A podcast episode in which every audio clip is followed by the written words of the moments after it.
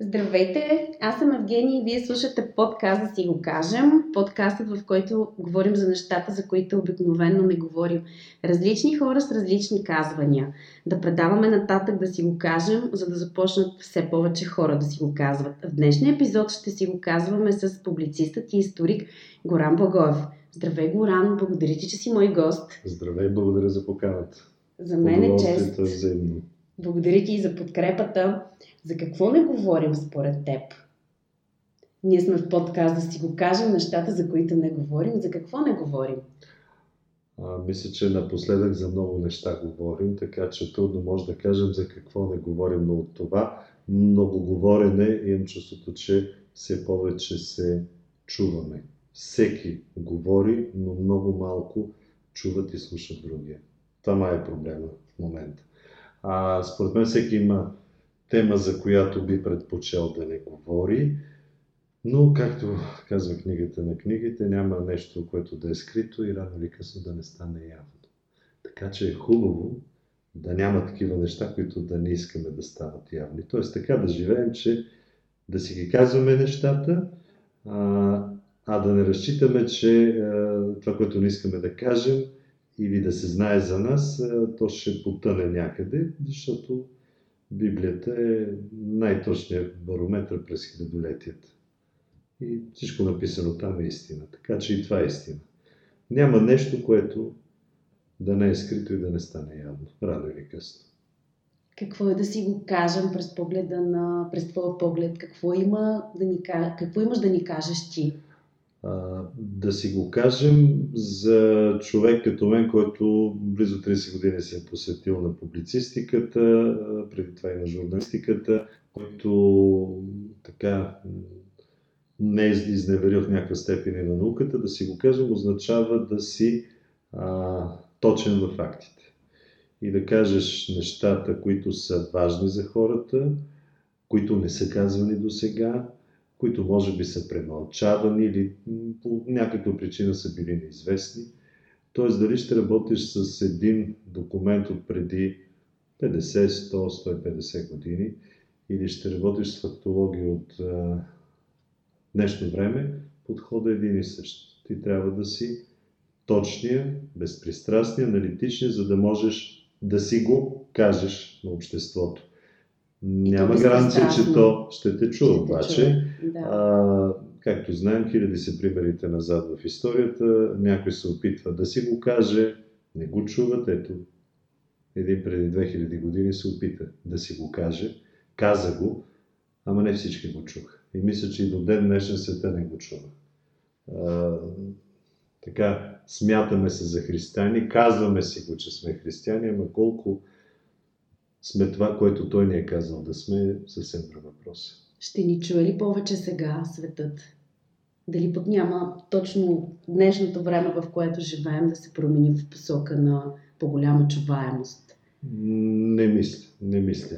А, така съм малко по а, тип песимистично гледаш на нещата. А, ако може, разбира се, да се нарече това песимизъм. Ето да речем това, което ни се случва от началото на годината, тази COVID криза и така нататък. Ние с някаква а, неистова надежда очакваме мига, в който ще се каже край, свърши се. А, или ще ни се каже намериха вакцината, отдъхнете си. Протестите насам виждам едно страшно озверяване сред хората. Но много силно озверяване. Включително и сред част от така наречения интелектуален елит а, давам си сметка, че аз може би съм бил в някаква степен подвластен на тези настроения. Това, което а, в християнството нарича безобщина. Ти да не чуваш други на всяка цена да налагаш своята теза. Ако ние сме цивилизовани хора, трябва да можем да си го казваме така, mm-hmm. че да излагаме своята теза, но и да не засягаме другия. Може той да е нашия абсолютен враг, може да е някой мой тотален политически противник, но все пак диалога трябва да бъде такъв, че да си го казваме по един цивилизационен, цивилизован, човешки начин. И мисля, че начинът да си го кажа не е оне, който гледахме между uh, Тръмп и Джо Байден. Със сигурност. Може ли думите да обединяват? Да си казваме и да разказваме всички? да не ни делят, да не се делим. Ами ако се замислите, една от най-старите, най-древните форми на обединение, това е Словото. То не случайно Евангелието казва в начало без Словото. Помислете си само а, общността, малката, фамилната общност, семейството, което не е имало преди столетия телевизор, да не говорим за или радио, или каквото и да е така забава вече да. време. Къде е комуникирало край огнището? В разкази за миналото.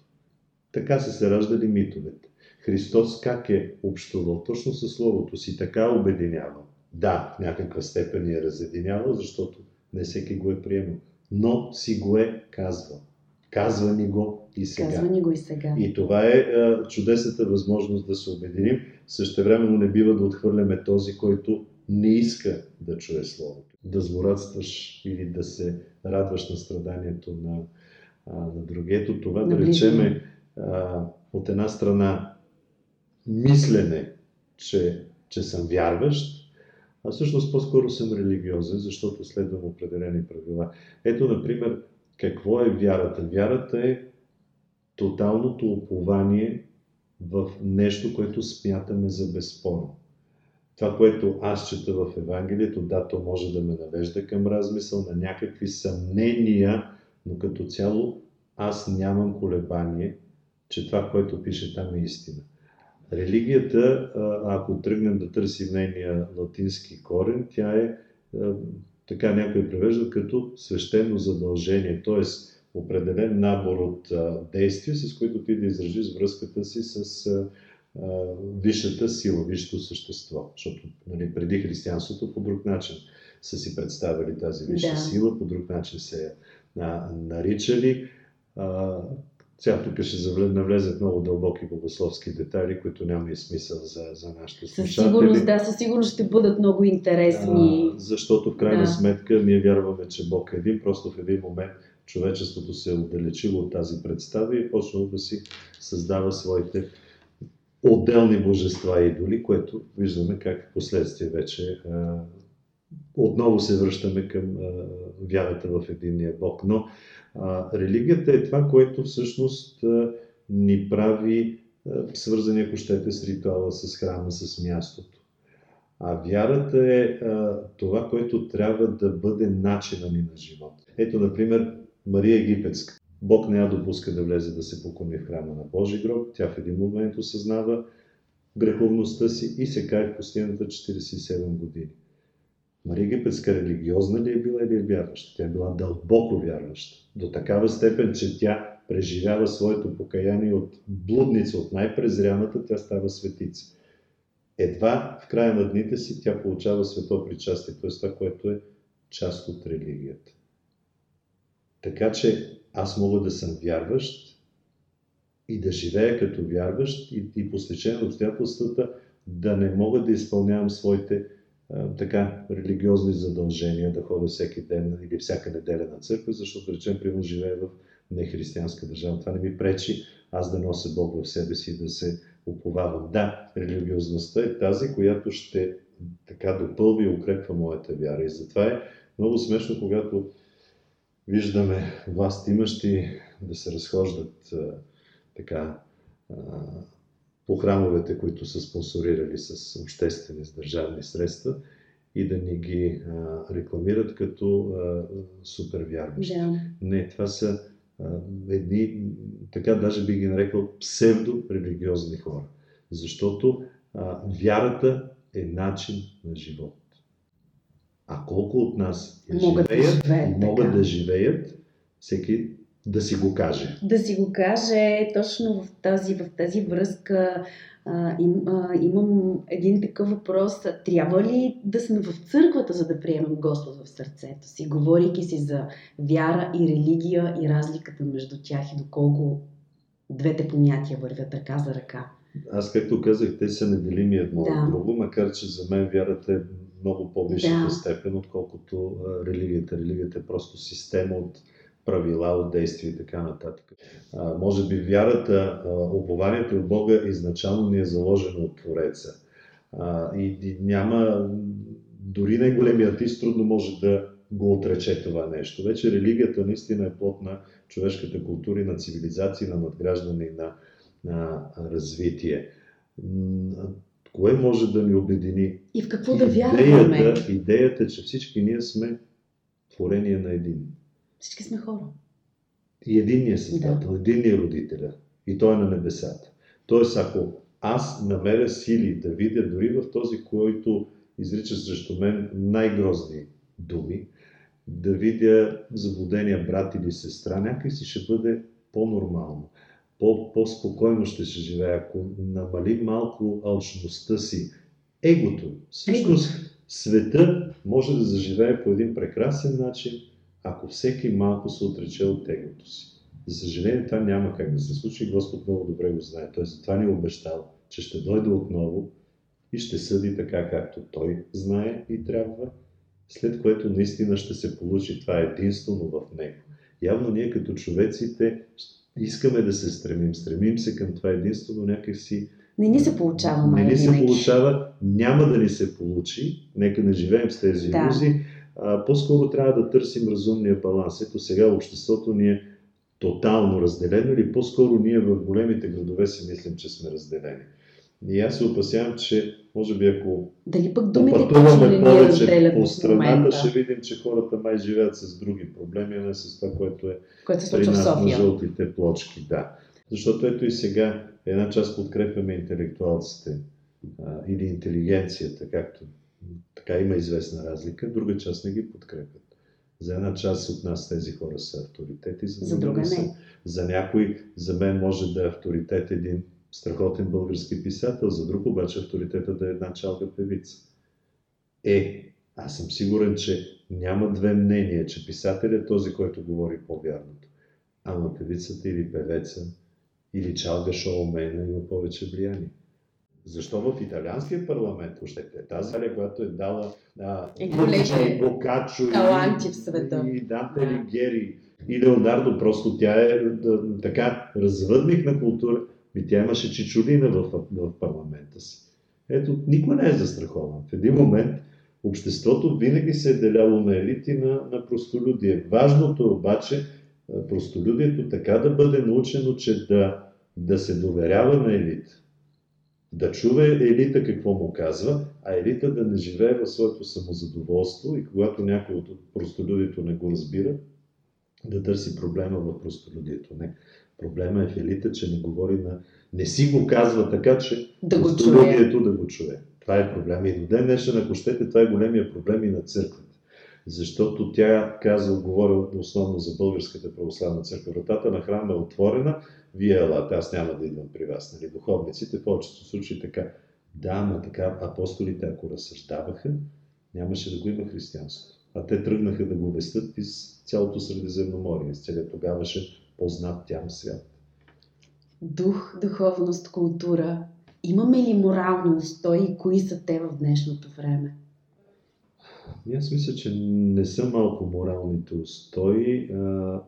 проблема е, че някакси когато почнем да говорим за морал, изпадаме в едно състояние малко на демоде. А, или може Като че ли остаряла тази да, дума вече. може би морала на съвременния човек има някакви други измерения. Примерно, морално е да си, не знам, разсъждавам малко на глас, не съм се замислил много, а, но може би да е морално или образец за подражание е просперитета, материалния на даден човек. Само, че как си го постигнал? Дали с неморални средства? Света, за съжаление, върви по една своя си логика, в която ние също съ участваме волю или неволю. Било с активното ни съдействие, било с пасивното ни наблюдение. И според мен, пак да си го кажем, някакси това е естественото развитие на света. Света няма да става по-добър. Въпрос е всеки един от нас да се опита малко от малко да е по-добър няма да намалят лошите хора, напротив. Но поне ние да не, да не изпадаме в това. Защото не случайно пак ще кажа в Евангелието, не бой се малко стада. Накрая той сам Господ си го знае и го е видял, че може да останат много малко хора, които са му верни на него в последните дни на, на този свят. Хубаво е ние да бъдем от тези малкото. И да не ни е страх да си го кажем. Да не ни е Пак страх става, да си го кажем. как да, кажа, па, па, човек изпада, може би, като ма, разсъждава в този посока в някакъв песимизъм, защото така или иначе, каквото и да прави, то е ясно какво ще се случи. Да, ама все пак важно е ние тук и сега да сме верни на това, което ни е завещано. А какво ще се случи, то много често извън нас. Не всички казваме, от нас зависи. Слушам скоро, а и много често то стана трафарет тези 80 дни, кой ще управлява като си иде Бойко Борисов. Ми вие сте тези тук, така. Чудесно е да се нахъсваме по този начин, но дайте да си го помислим чисто технологично. 15 000 на площада как могат да управляват? Не могат да управляват. Нали? Не могат да. Това е част точно от модерното ни нахъсване. Ние сме готините, успешните, проспериращите, най-добрите. И ние сме интелигенцията. Да. Не, напротив, ние сме на площада, за да можем да създадем предпоставка някой, който е повече от нас, може би той също да е там някъде на площада, да не, да не го знаем, той да ни поведе и да ни, да ни управлява. Ние журналистите сме много раз, разглезени, защото ако щете, във Фейсбук може да кажете много неща да, и да стигнат Имаме ли свободна трибуна? Ми мисля, че тя се намира. Mm-hmm. Да, за съжаление, България е на 111-то място по свобода на словото и това трябва всички ни да тревожи.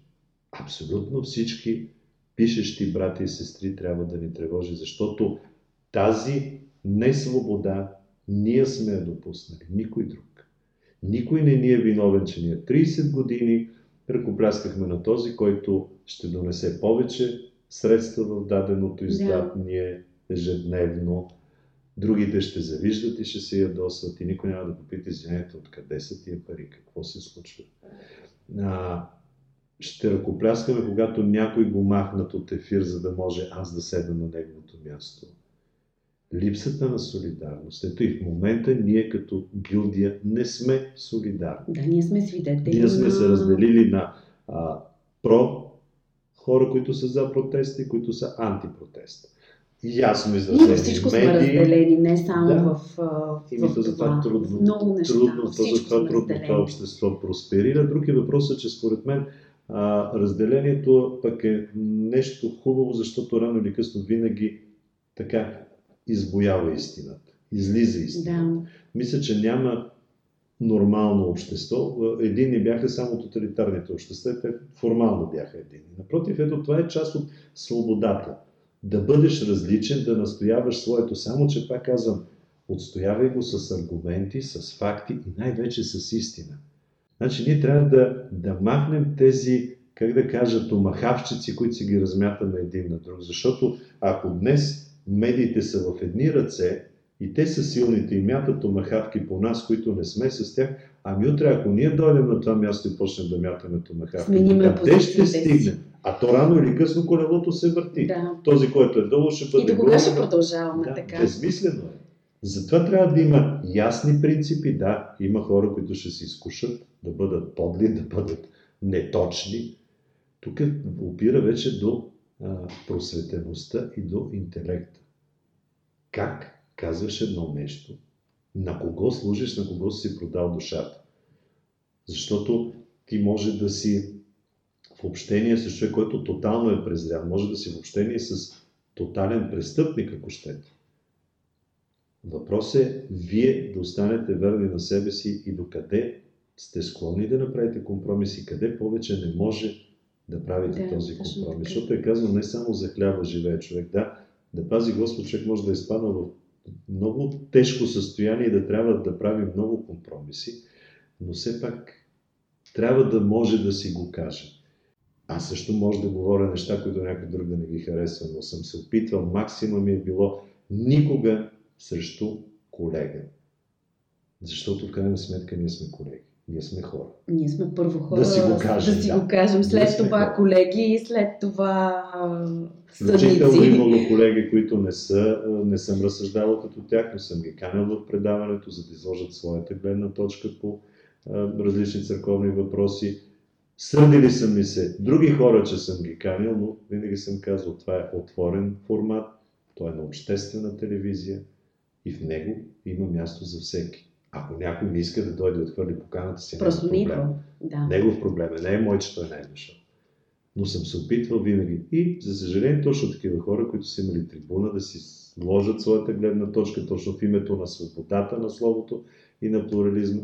Тази година бяха едни от първите, които отвориха машинката за мятане на яйца и домати, образно казвам. Доколко сме свободни да изразяваме тогава позицията си и да, го, и да си го казваме? И доколко личната ни позиция вреди или помага в тази Ами, посока? зависи. Защото се получава а, един такъв момент, казваме си го, а хората ни критикуват.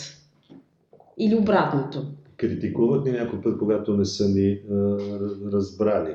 Аз също, особено откакто вече аз съм във Фейсбук от един месец, виждам как някой път някоя прибързана реакция поражда основателна критика. И тук е въпросът дали човек има силата да се извини или така ще го замете под килима. Аз мисля, че човек не бива да се страхува да казва това, което мисли, но пак ще кажа това, което казах в началото, така че да не засегнем другите и по един по-възпитан, ако щете, по един по-ефемистичен начин да го кажем. Все пак интелигентни хора може да, да се разберем и от метафори, и от а, иносказания, а, не за да завуалираме нещата, а защото а, в крайна сметка словото е едно предизвикателство. А, на публика с а, така висока позиция се говори с високо слово. Май на винаги ще човека на село, който орее и копае, трябва да намериш начин Други да говориш думи. по друг начин, други думи. Във Фейсбук претендираме всички да сме много интелигентни. А тук е вече пък а, а, другото, а, как да кажа, не предизвикателство, недостатъка на нашето общуване. Лице в лице трудно си го казваме. Да. Обаче Фейсбук Обаче да го напишем е много лесно. Да, да. Да. майстори сме. Да. Защото ни се дава това право. Да. Не, Да. защото сме зад паравана на Не ни вижда никой. Да. А, Да си го напишем май е по-лесно, отколкото да си го кажем. Точно така. М. А, и това, което ми се щеше да допълня за, а, казваме си го как Не критикуват. не критикуват. А, винаги, винаги има опасност да бъдем критикувани. Но пък ето той Евангелието а, си го казва. Горко вам, ако всички ви заобичат и ако всички започнат да говорят добро за вас. Да, може критиката да е градивна, може би мнозинството, което ви критикува, то да има основание, отколкото вие. Обаче се е случило в историята и обратното. В една византийска империя, примерно, цялата империя, начало с император, изпада в Ерес. Един единствен, Максим изповедник. Казва, не, това не е вярно. Страда мъченически, но е сам. Или да речем с малка група последователи. Ето го има го и обратното. Затова Евангелието казва, бойте се, когато всички почнат само добро да говорят за вас и да ви харесват. Хубаво е градивна Да. критиката, особено когато е градивна, тя ни отрезвява. Тоест, по-добре е да имаш един приятел, който ти казва истината. Виж, днес може би не си се облякал добре или не го каза много добре, помисли другия път. Това са истинските стойностни приятели. И много пъти човек, който даже не ни е приятел, но отправя такава градивна критика, трябва да го приемаме с благодарност, не с връжда. Не с обида, ако ще. Защото и тук е големия проблем на човечеството. Пак стигаме до егото и щеславието. Този не ме харесва, този ме критикува, аха, аха, аха, ясно, няма да му обръщам внимание, така ще го, как се казва, блокирам във Фейсбук, А а защо всъщност сме... той е по-ценният. А защо Той е склонни? особено като ни критикува градивно, защото ги има някои, които са си хейтери. и Говориме, така. да, само за градивна критика, За не просто ден, да, да. да има нещо да се каже. И да търсят както го... а, По твоя теле. мо- Да, Да. приказка по твоя теле. Да тя си е много точна. Защо сме склонни тогава да критикуваме някой, само защото има възгледи различни от нашите, говорейки си за критика? Ами защото не сме свободни. Истинският свободен човек приема чуждото мнение. Или всъщност а, възприема го, приема го за даденост по-скоро, не че го приема като своя максима или като своя идея. Да, всеки има право да изказва мнението си. Всеки има право, ако щете, и да бъде малко прост, и да бъде малко не- неук. А, въпрос е как го възприемаш като човек. И затова тези, които а, критикуват на всяка цена, според мен това са много комплексирани хора, хора с а, ментални проблеми, ако щете. Виждал съм хора с такива фиксации, че даже ти става жал за тях.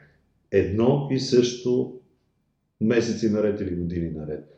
Това просто е психологически проблем. И на такива хора да са живи и здрави, обаче не обръщам внимание. Дай Боже да има все по-малко такива хора. Мисля, че те ще бъдат все повече. Мисля, че те ще бъдат. Ето, ако щете сега и ситуацията с коронавируса. Ние не обичаме авторитетите. Ние винаги търсим някакви конспиративни теории. Покрай Евангелието, бил ли е Христос женен, не е ли бил женен? А, да, било ли е така, не е ли било така? Абе хора, първо го прочетете. И тогава говорете. Разсъщавайте по него. Вижте тълкованията, пак тогава почвайте да търсите и да робите. Да, сигурно има много неща, които покрай Евангелието ние не знаем, които те първа излизат обаче като доказателство, защото виждаме археологическите разкопки в Израел, че потвърждават, а не отричат тези неща. Така че въпрос е да сме просветени, да знаем, да сме знаещи.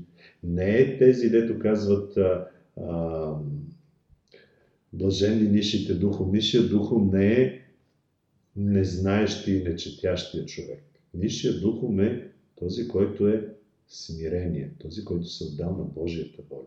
Тук, ако щете, има и в Исляма една страхотен, първата им, първият стих от Корана. Чети, икра, чети в името на Твоя Бог. Затова Исляма има такива върхови постижения в науката през средновековието.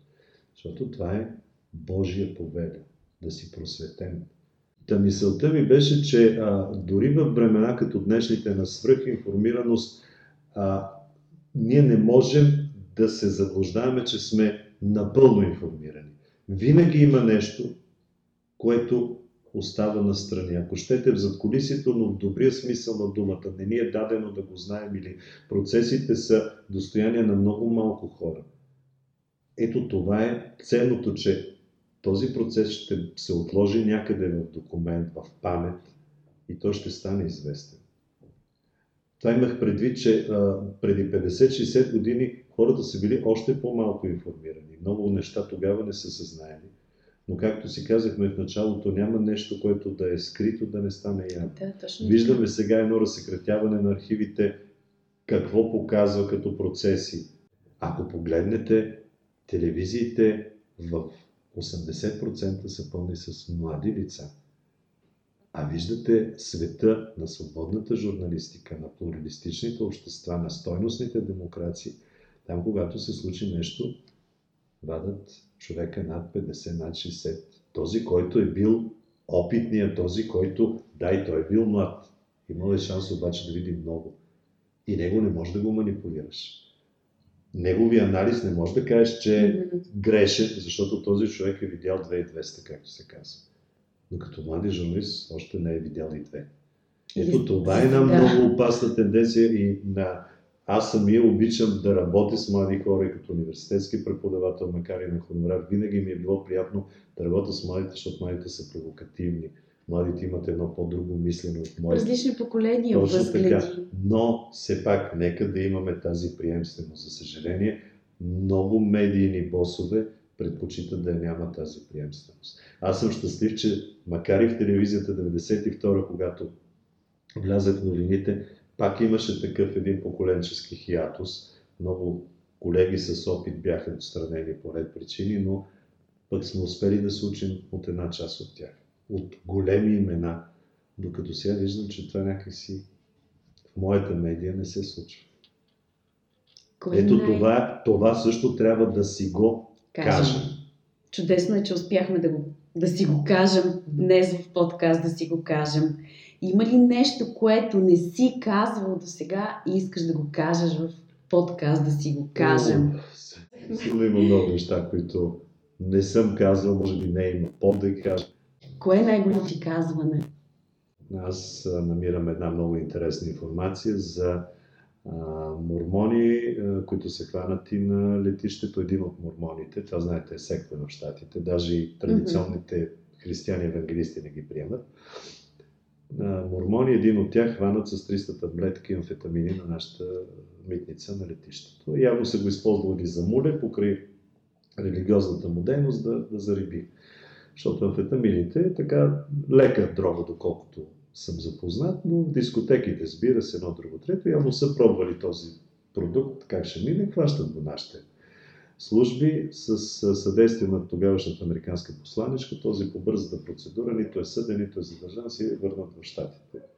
И това нещо, Елена точно имаше, беше зимата, декември месец, Елена имаше такава тема в екип 4. И го пуснахме като материал. Няма да ви казвам какво се случи след това. Само дето не ни уволних. Само дето не ни уволних. То не идваха хора от парламент. А, то няма да го каже името и на тогавашния шеф на новините, той е покойник, какви ли не обяснения. А, БТА, ще го цитирам, защото беше изключително некоректно. Никога до сега по повод материали не са търсени мненията на, да речем, потърпевшите по този начин. БТА този ден реши, че трябва да потърси американската посланничка, да й даде повод за изявление, което каза, фактите са верни, но интерпретирани неправилно. Интерпретацията, за това е интерпретация, тя е индивидуална. Нямаш правилна и неправилна Точно интерпретация. така, без такива категоризации. Фактите са верни, но интерпретирай. Питам аз, когато фактите бяха верни, защо това не се случи с Елена Йончева? Другото ми, много са пак казвам, или са няколко големите ми казвания, които ще кажа за радост на прохождащите в занаята колеги. Последното ми голямо казване във Вяра общество от 6 юни. С тези средства, които правителството, той до ден днешен ги раздава, когато поканих хора, за да коментираме това ли е най-правилният подход във време, когато ни се говори, че здравната система може да бъде стрината от коронавирус. Е, всички знаят това мое казване, какво до какво доведе. доведе. Но и да се върна назад, пак би го направил. И ще продължиш да го правиш. Ами в момента, как да кажа, трудно ще го правя, защото има решение на управителния съвет, според което вяра общество е само образователно предаване. Така че всичкото това, което много имам какво да кажа в момента, го натрупвам и ще дойде времето, когато да го кажа. Както и по-рано си говорихме. Не е цензура, ще го, ще не е напишем, автоцензура, ще го да. запомним и ще го кажем, когато му дойде Не е оправдание, защото да, това е изискването на управителния съвет. Много хора ме упрекнаха, че така от септември месец аз съм хванал в един друг път, а, че са били разочаровани. Мили хора, аз самия в много отношението сега ще кажа нещо, което не съм казал, да си го кажа. Аз нямах желание да се връщам в телевизията след това, което ми се случи. И се върнах заради зрителите, защото предаването по някакъв начин остана. Само, че какво ми се случва през тези седмици, откакто предаването е стартирало, ще го запазя за себе си. Зрителите, ако е дошло и е речено да дойде това време, ще го научат. Но не е комфортно. Така че, моля да уважавате и моя избор, така както заради вас аз направих тази жертва и останах в БНТ. Защото стопирах поне два проекта, които можеха да ми дадат тази известност, която ми дава БНТ, но ще да ми дадат спокойствие. В името на всички от тези, които бяха на улицата, които ме защитаваха, аз предпочетох момента на мен да не ми е комфортно, но да го има предаването, отколкото да го няма. Въпреки, че винаги пък това съм го казал много пъти, аз не съм се венчал за БНТ. Смятам, че има много места, на къде, където човек почтенно да изкарва хляба си. Но все пак да си го казваме така, че да не засягаме други и да не го упрекваме. Ценете и чуждото мнение. Благодаря за всички твои големи казвания в подказа си го кажем и за всички твои големи казвания. Не само тук в подказа си го кажем, а и принципно в това, което правиш в, твоите, в твоя живот. Благодаря ти искрено, за мен беше чест, че беше част от моя проект да си го кажем, да предаваме нататък примера на да си го кажем, за да могат все повече хора да си го казват. Аз пък ти пожелавам успех да, да го казваш и да си го казваш дълги е, години и този проект да прерасне и в видеопроект. А защо не и в предаване в някоя телевизия? Да имаш свободата да си го казваш, независимо от това на колко се хареса. Благодаря за това пожелание. Следвам го. За мен беше чест. Дай Боже.